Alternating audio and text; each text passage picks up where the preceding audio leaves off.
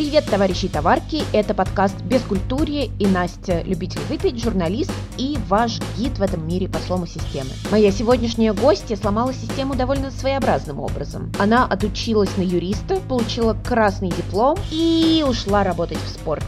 Вот, кстати, да, мы выяснили, что не все спортсмены тупые, и это не может не радовать. Сейчас, наверное, половина слушателей, которые занимаются спортом, отключится, да? Сорян. Ладно, ладно, я просто завидую. Также Оксана рассказала, как тяжела жизнь художественного гимнаста на Пхукете, как бороться со страхом высоты и почему тренеры в возрасте способны ой-ой-ой как погонять учеников. Ну что, Оксана, расскажи, кто ты по жизни?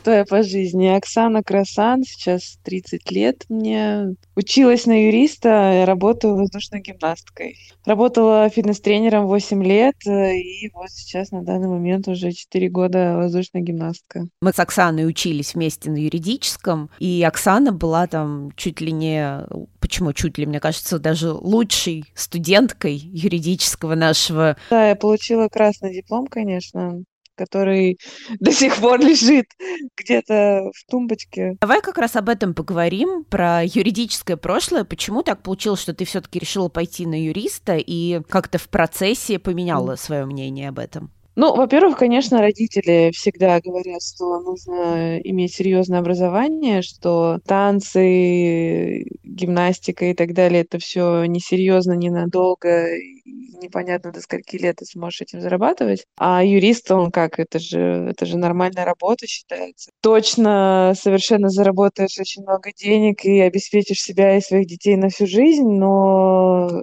как бы это первое, что повлияло. Видимо, это и основное, потому что когда тебе, не знаю, 14-15 лет, ты все-таки не особо сам принимаешь решения. Вот родители советуют тебе юристом быть, ты идешь и поступаешь. А потом э, доучилась уже. Ну, ну, еще видишь, у меня украинское же гражданство, не будем об этом забывать. А поскольку живу в России, выпустившись из э, юридического института, не так легко найти работу по специальности с гражданством, с украинским. И как-то я вот не, не оформила российский паспорт, и потом, где не пытаешься устроиться на работу, везде слышишь отказ, на госслужбе это понятно, там это одно из требований, а даже какой-нибудь частной компании, естественно, приоритет российским гражданам.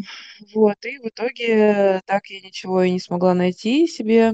Ну, а как-то нужно было зарабатывать, и я вот занималась танцами в детстве и пошла работать в фитнес э, тренером по танцам одни курсы, вторые, третьи дополнительные, и потом уже начала вести все тренировки вообще и персональным тренером, обучилась на персонального тренера, и собственно, юридическая деятельность ушла вообще на не то что на второе, она вообще вышла из поля зрения. Говоришь, что ты в детстве занималась танцами, а пока мы учились на юридическом, ты продолжал? Нет, нет, нет, я не продолжала. Я вот как раз из школы я ушла после девятого класса. Как раз вот до девятого класса я могла это себе позволить, потому что было время. Потом уже начались курсы и колледж. После колледжа в академию поступила, мне было где-то 18 или 19. Вот. И со второго курса академии я уже начала преподавать в фитнесе, чтобы как-то подрабатывать. Устроилась на несколько тренировок в неделю. Потом постепенно больше, больше, больше. И где-то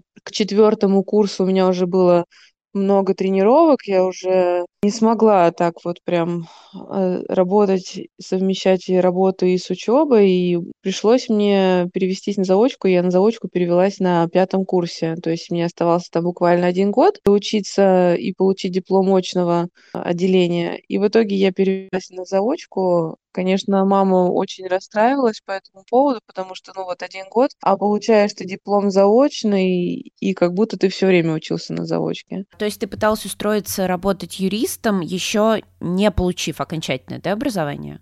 Ну, у меня же было уже среднее специальное, оно, в uh-huh. принципе, позволяло работать. Э, а прям так и мотивировали отказ именно из-за того, что гражданства да, нет? Да, конечно, конечно, конечно. В теории, в теории, конечно, это возможно.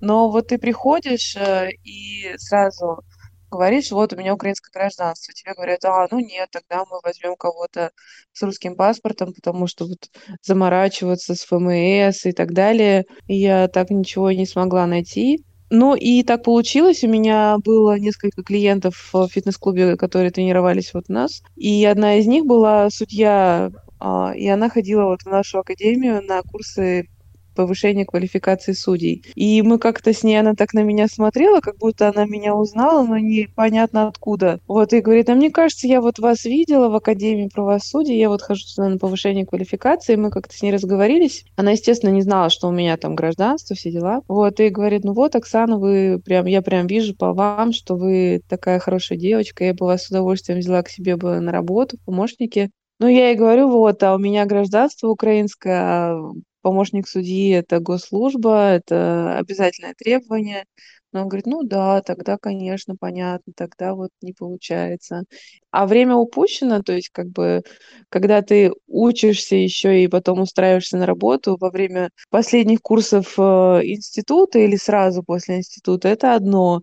А сейчас даже там прошло 3, 4, 5, а уже и больше лет прошло. Даже если я получаю российское гражданство сейчас, я уже, ну, просто, понятное дело, никуда не пойду устраиваться на, по юридической специальности, потому что нужно заново учиться, все поменялось, законы поменялись 300 раз.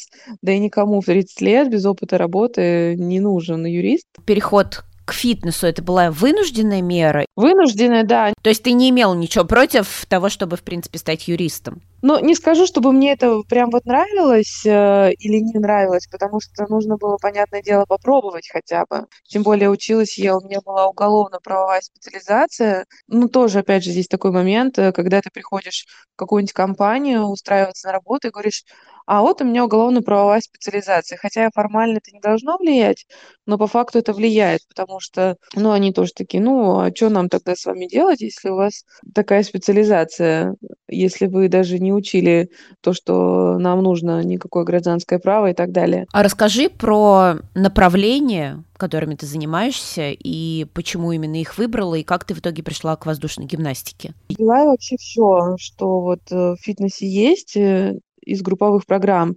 Групповые программы — это аэробика, степ-аэробика, сайкл, а, трекинг — это урок на беговых дорожках, а, силовые направления какие там только бывают разные форматы.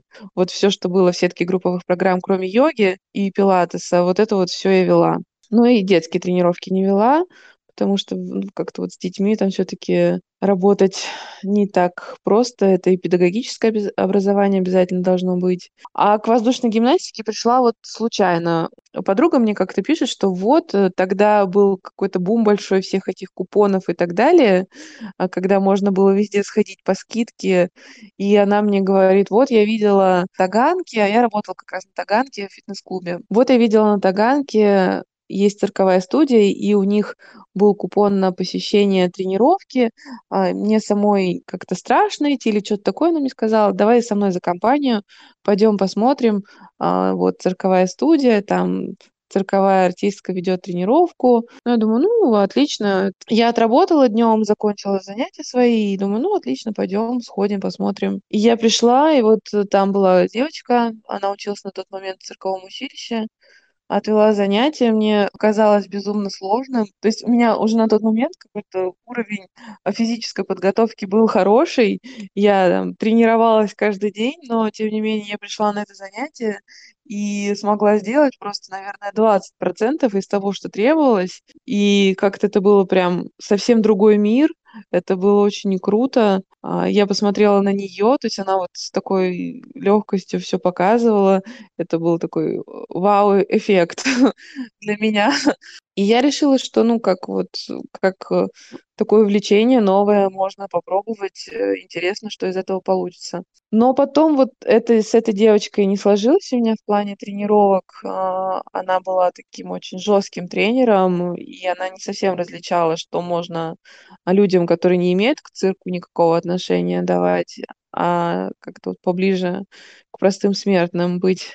И в итоге я встретила девочку, которая сейчас мой тренер, и вот как-то она помогла мне. У меня был страх высоты вообще. Я обнаружила это на той тренировке, потому что я вот залезаю, допустим, на полотнах на метра три на четыре, у меня начинают потеть ладошки, я боюсь посмотреть вниз и так далее. То есть, ну, прям реально паника случается. То есть я вот залезала прям наверх и дальше нужно что-то делать, и вот вся группа мне говорит там, допустим, как, э, какие действия нужно э, предпринять там, что, чтобы трюк сделать. И я просто понимаю, что я вцепилась в полотно, и я даже ни за какие вообще, ни, ни на какие уговоры не поддамся, чтобы там руку отпустить в какой-то момент и что-то сделать. Я пришла вот э, к другому тренеру, с той, с которой мы подружились, и вот и сейчас она меня тренирует. И как-то вот ей это удалось, она как-то раз так и подводила по-другому ко всем трюкам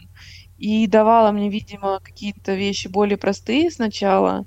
И как-то постепенно-постепенно пришла уверенность, что я нормально там все надежно держу себя руками, что ну вот. И постепенно-постепенно я стала там выше, выше, выше забираться на тренировки делать. Там высота была в том зале 8 метров, вот, и как-то так раз-раз постепенно я привыкла и к высоте, и уже более сложные трюки стала делать.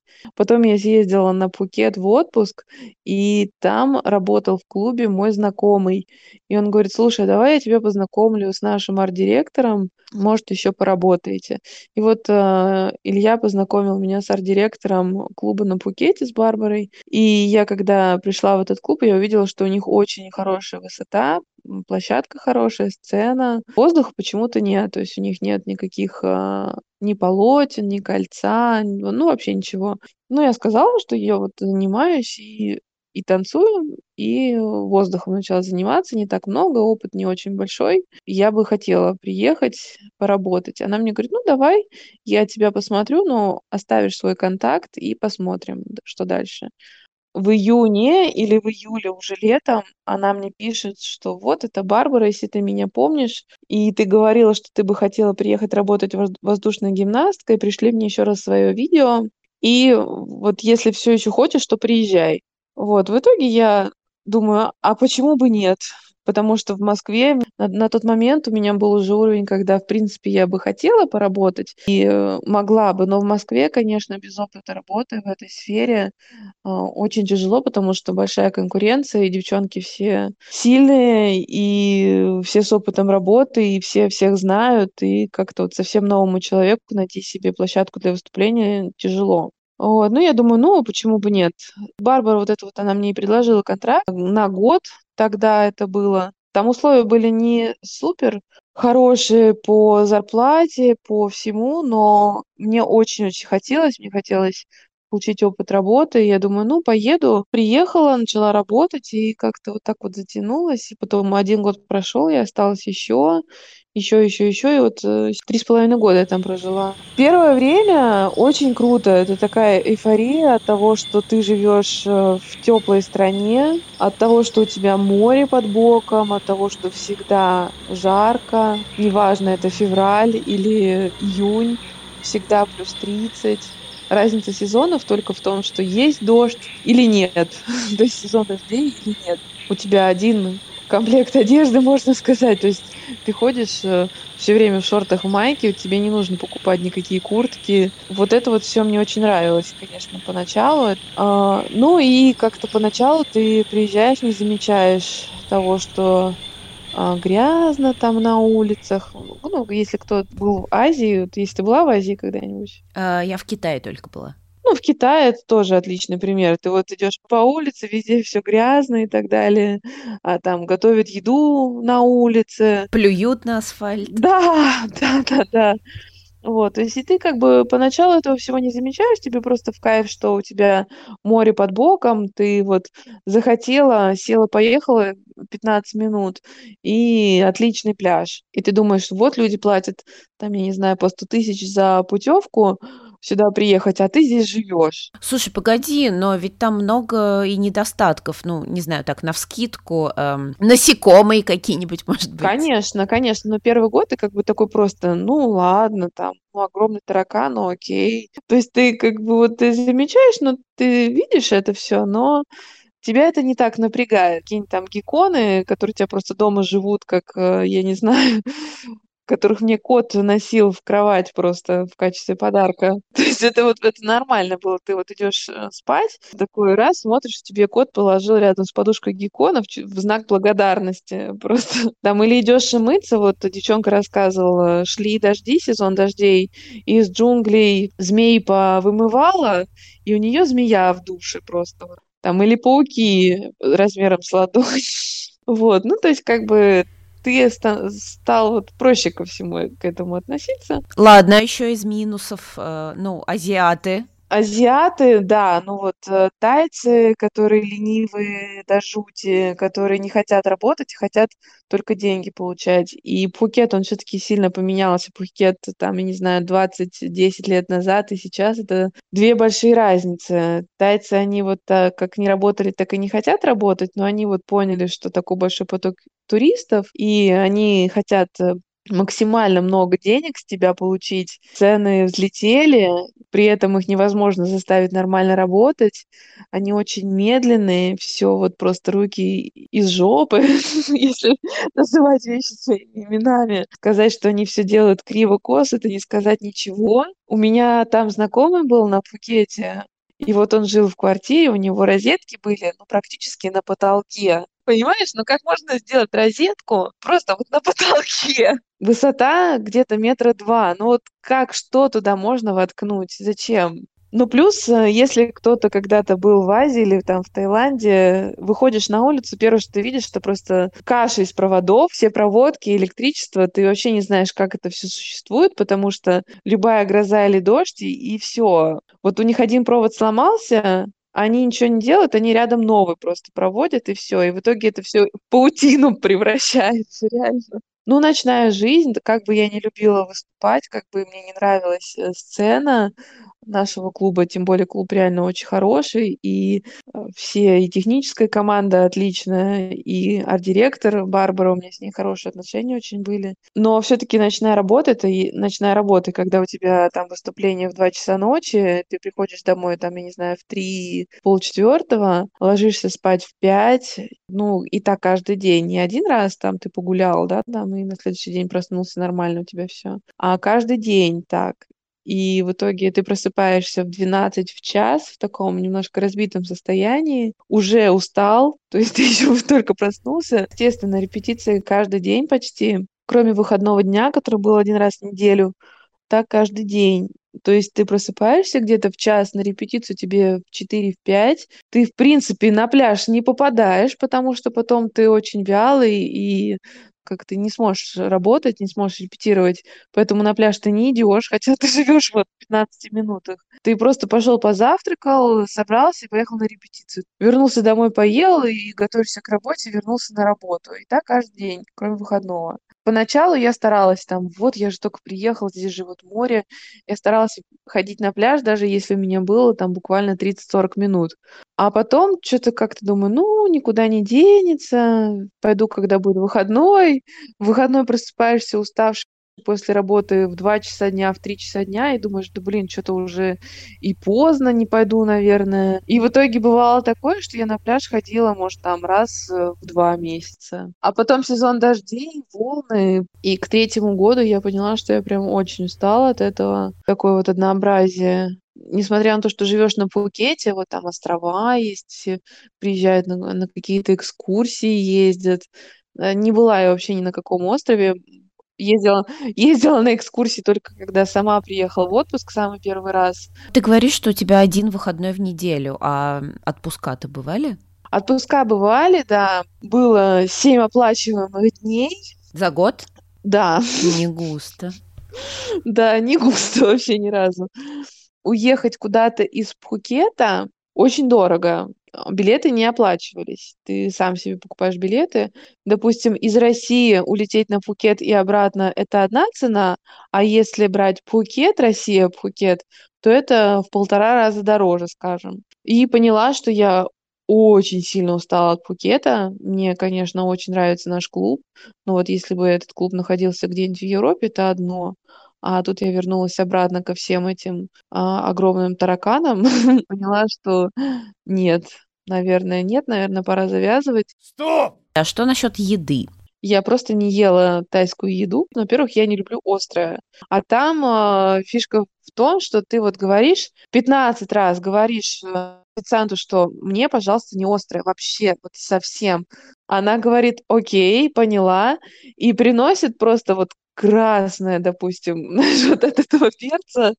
Там очень много итальянских ресторанов. Ну, как бы ресторан это сильно сказано, там все такое по типу кафешек больше сделано, с такими пластиковыми, знаешь, столами и стульями. Ресторан называется там. Даже русскими кафешки всякие были. Первые пару лет я жила в комнате, то есть это такой типа апарт-отель. Ты снимаешь комнату, там у тебя есть душ, туалет, но нет кухни. Это если подешевле. Вот я жила в такой комнате, у меня не было кухни, соответственно, не было возможности, возможности готовить. Мне приходилось есть все время в каких-то кафешках. И, кстати, по ценам. Все почему-то думают, что Пхукет — это очень дешевое место. Нифига.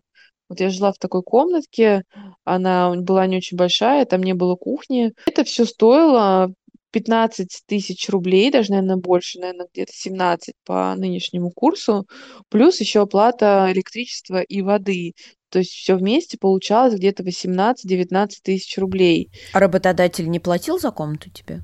Нет, нет, нам не оплачивали проживание, мы сами себе оплачивали. Но это район, конечно, где я работала, там дорогое жилье, но там э, близко к работе, а водят они все отвратительно, очень опасно на дорогах. Даже если ты начинаешь водить скутер, ну вот я водила, но я постоянно каждый день видела аварии. И причем иногда ты едешь э, абсолютно нормально, ты едешь вот по правилам, которых, в принципе, там никто не соблюдает, и все, как бы за всем следишь, но вот какой-нибудь таец безумный вылетает навстречку или там обгоняет тебя, подсекает, и авария происходит. То есть, ну, как бы я видела много случаев, когда и вроде не турист виноват, но разбивается, и иногда прям разбивается насмерть. Поэтому я жила рядом с работой, чтобы не нужно было вот так вот добираться каждый день далеко. Потом я уже сняла себе квартиру, где была кухня, но это такое больше как студия. У меня не было даже стиральной машинки дома, мне приходилось стирать в прачечной. За такую квартиру я платила 40 тысяч рублей. Слушай, а по деньгам, по зарплате это больше, чем в Москве? Тебе там платили меньше? Платили примерно так же, как в Москве, а, когда я работала тренером. Но я поехала, потому что, во-первых, я устала работать тренером групповых программ. Я на тот момент уже 8 лет отработала. А, это первое. Во-вторых, мне очень хотелось попробовать э, работать воздушной гимнасткой и набраться опыта, поэтому я, в принципе, на зарплату не смотрела. А, ну вот швея у нас была, Тайка. С ней я очень редко пересекалась, только когда на групповые номера нужно было костюм сделать. В основном все мои костюмы мне шила русская девочка. Даже когда я уже там работала, я нашла себе швею, девчонку русскую из Екатеринбурга.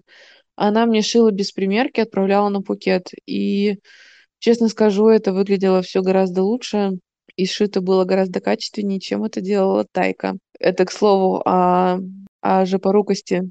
Это было иногда очень смешно. Допустим, нужно подрезать э, или ушить какой-то костюм, она вот, э, Тайка, да, она делает одну ногу короче, а другую ногу длиннее и пытается тебя уверить, что что она все делала нормально, что она а, отмеряла ровно, а это у тебя ноги такие кривые. Это ты асимметричная настолько, что вот как бы у тебя одна нога там, я не знаю, на 10 а, сантиметров короче, а другая, ну, вот длиннее. Допустим, кнопка, да, вот чтобы пришить кнопку или там липучку какую-то, да, вот да, должны быть две разные стороны, чтобы оно склеивалось, правильно? Противоположные. Она берет и пришивает две одинаковые. Или, допустим, эту кнопку она пришивает на разном расстоянии и в итоге не сходится. А иногда это обнаруживалось прямо перед самым выходом, когда ты, ну вот, сегодня должно быть готово, сегодня работать. Хорошо, хорошо, поняла, поняла, окей.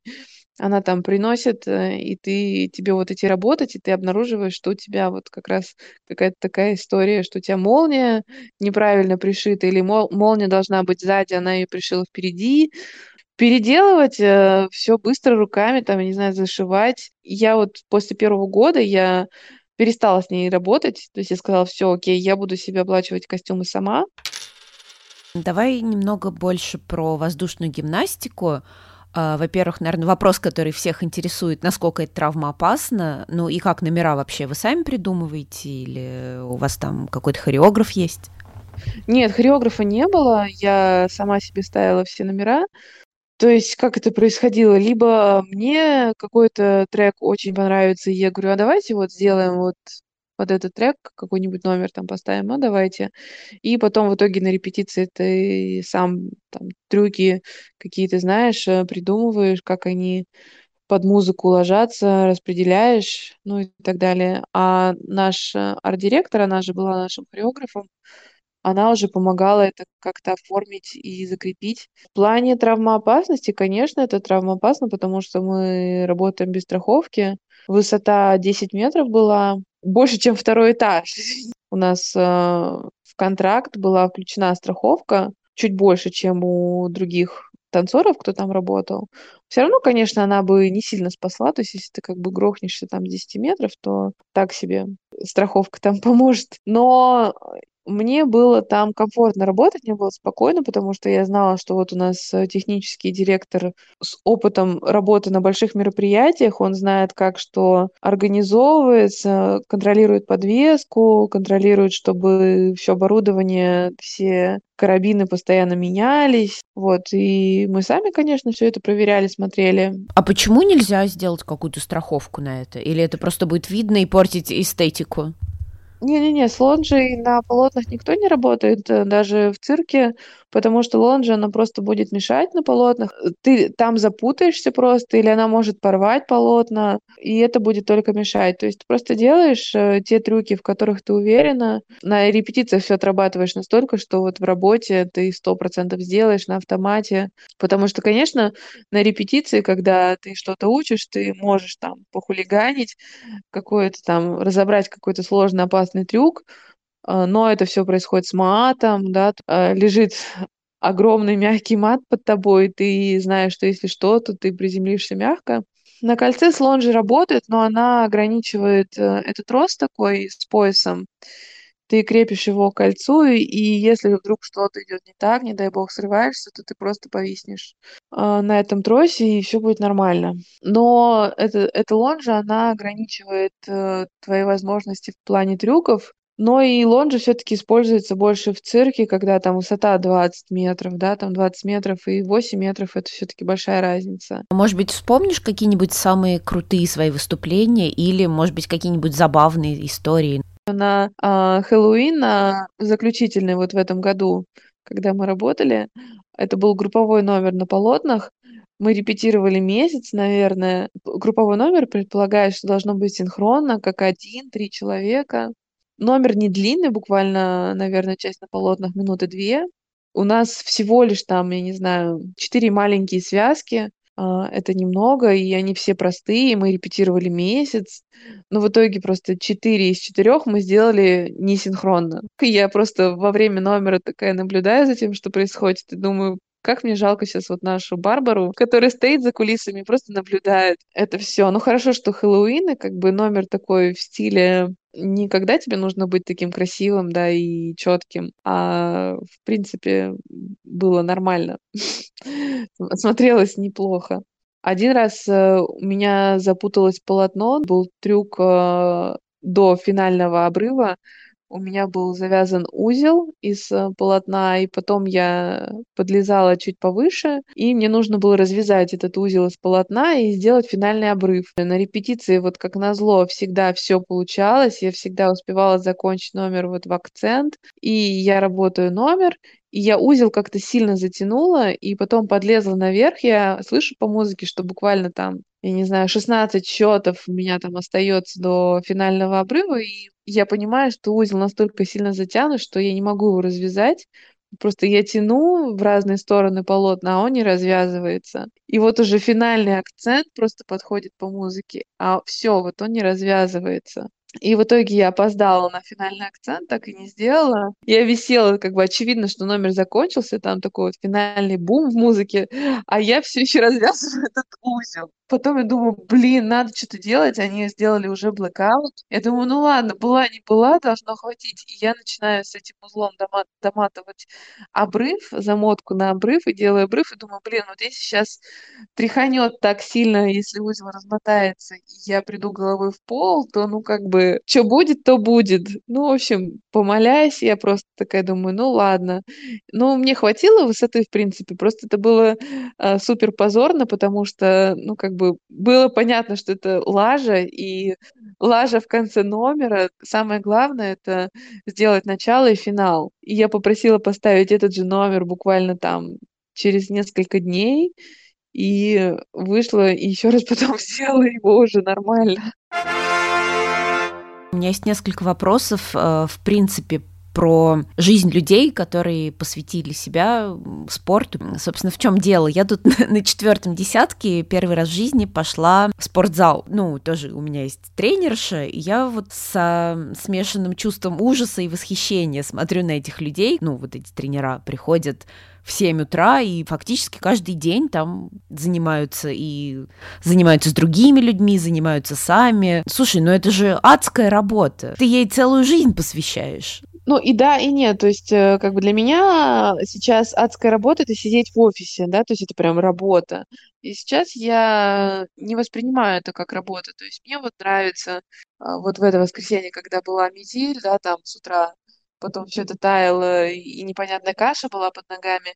Я там к 10 утра через всю Москву в свой выходной день поехала тренироваться потому что вот там мне хотелось какие-то штуки отработать. То есть, ну вот я не воспринимаю это как работа, вот, но сейчас я больше тренирую. И вот есть у меня еще небольшой проект с фигуристами. Они на лед готовят номера на полотнах, то есть они будут и на коньках, и на полотнах. Мне нравится видеть э, прогресс учеников, мне нравится видеть их мотивацию, что вот они хотят там какие-то выступления готовят, или вот у них не получался какой-то трюк, а потом мы там работаем, занимаемся, занимаемся, и раз э, начало получаться, и для меня это очень круто, когда я вижу, что я вот чему, чему-то смогла научить. Но я надеюсь, что все равно я вернусь к выступлениям и. Но это ведь не только тренироваться, это ведь надо себя держать еще в форме, я, например, опять же, возвращаясь к своей тренерше, она мне говорит, ну вот я там привыкла, что я вкусно просто не ем. Я думаю, блин, ну, ну а зачем так жить-то, если ты даже вкусно поесть не можешь? Привыкаешь, привыкаешь. Нет, привыкаешь ко всему. То есть, ну,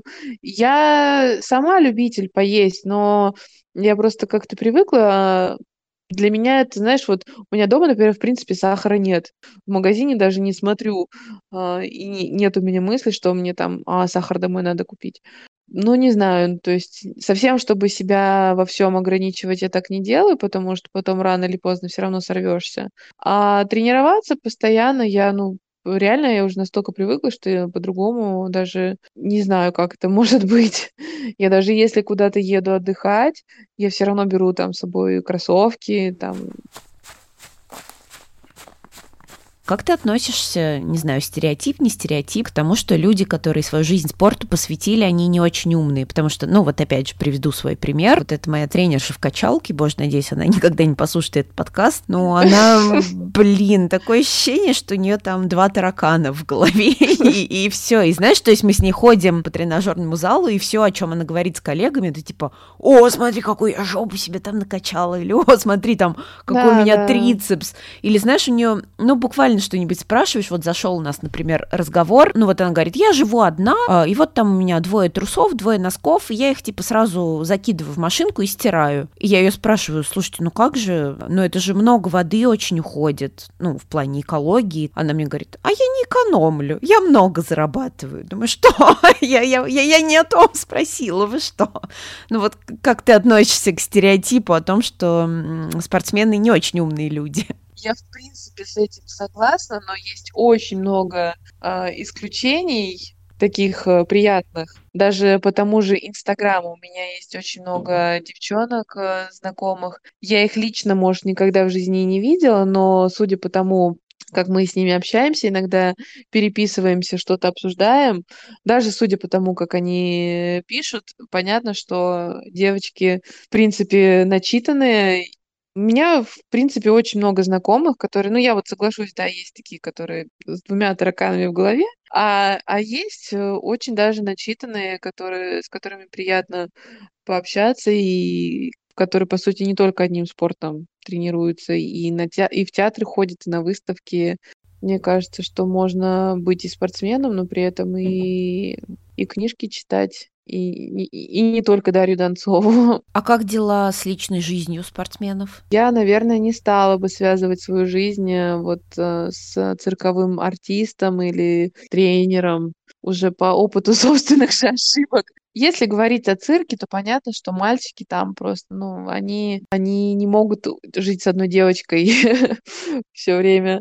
Все, все мои знакомые, но есть исключения, опять же, все-таки, если живешь с артистом, то нужно быть готовым, что, в принципе, ты будешь э, у него на втором плане. А... Слушай, а вот еще есть такой миф, то сейчас довольно небольшой порог входа, ну, опять же, в тренера, там, что, типа, ты пошел, сдал какой-то сертификат и стал уже тренером. А вот тебе приходилось сталкиваться с какими-то некомпетентными коллегами? Было такое, конечно, было. Когда я еще училась давным-давно, перед тем, как а, начать работать тренером, я проходила такие достаточно серьезные курсы и у инструкторов, и у тренеров, которые очень компетентные, которые, ну, вот на тот момент они были чуть ли не единственными, кто проводил там занятия, да, такие семинары для тренеров, и сложно было сдать экзамен и так далее. Сейчас это реально пошел на один день, там отучился в лучшем случае, и все, и ты уже тренер. Ну и плюс э, с тем количеством э, блогеров, так называемых в Инстаграме, специалистов, которые, знаешь, вот она там для себя какую-то диету придумала, она и там на сегодняшний день помогла, и она решила, о, буду-ка я вести блог, наверное, на эту тему, и буду всем раздавать советы. Реально вот недавно общалась со своей коллегой, мы с ней работали раньше в одном клубе, и она сейчас тоже психанула и решила вести свой блог, потому что ее достали все эти многочисленные блогерши, которые развелись в Инстаграме и советуют, как похудеть, и при этом говорят, что вот если вы будете делать, там, я не знаю, 600 э, бёрпи, есть такое упражнение, приседаешь, отжимаешься и выпрыгиваешь наверх. Ну, это, грубо говоря, упор присев, упор лежа, отжался и так много-много раз. И вот некоторые блогеры советуют так делать 600 раз. Потом я бы хотела посмотреть на нее же, если она так сделает. Лучше сразу, конечно, предварительно вызвать скорую публикации этих людей, которые это советуют. И там еще такое бурное обсуждение идет, что О, отлично, как как круто, сейчас вот пошла делать. У тебя есть какой-нибудь совет, как э, отличить э, ну, скажем, не знаю, блогера-мошенника от того, кто действительно разбирается, или тренера-мошенника от того, кто действительно разбирается. Так-то просто человеку, который никогда с этим не сталкивался, его очень легко провести и заставить делать 600 бёрпи. Все-таки на самом деле лучше не заниматься. Это, знаешь, как э, самолечением, когда ты э, вдруг почувствовал какое-то недомогание, решил сам себя диагностировать, э, залез в интернет и почитал, и просто потом идешь и пишешь завещание и готовишься умирать. Просто, может быть, лучше обратиться обратиться, ну, к специалистам и ну, или пойти в э, клубы. Конечно, сейчас тоже очень много тренеров, которые идут в клуб без образования. Все-таки, когда видишь человека перед собой и общаешься, можешь спросить у него и по разговору понять, ты вообще можешь ему доверять или нет, и тебе с ним комфортно заниматься, тренироваться или нет. Наверное, это лучше сделать так, чем через Инстаграм, когда ты даже человека не видишь, не знаешь, он вообще свою фотографию там выкладывает или в фотошопе все подправил, там, я не знаю, статью у кого-то позаимствовал и выдал за свою. Ну и опять же, знаешь, если ты приходишь вот я не знаю, как там твой тренер выглядит. Если ты приходишь к тренеру на тренировку, она там, я не знаю, 52 размера одежды, ну, наверное, ты такой думаешь, ну, наверное, что-то пошло не так в определенный момент. Вот, и, наверное, этому тренеру я не буду доверять.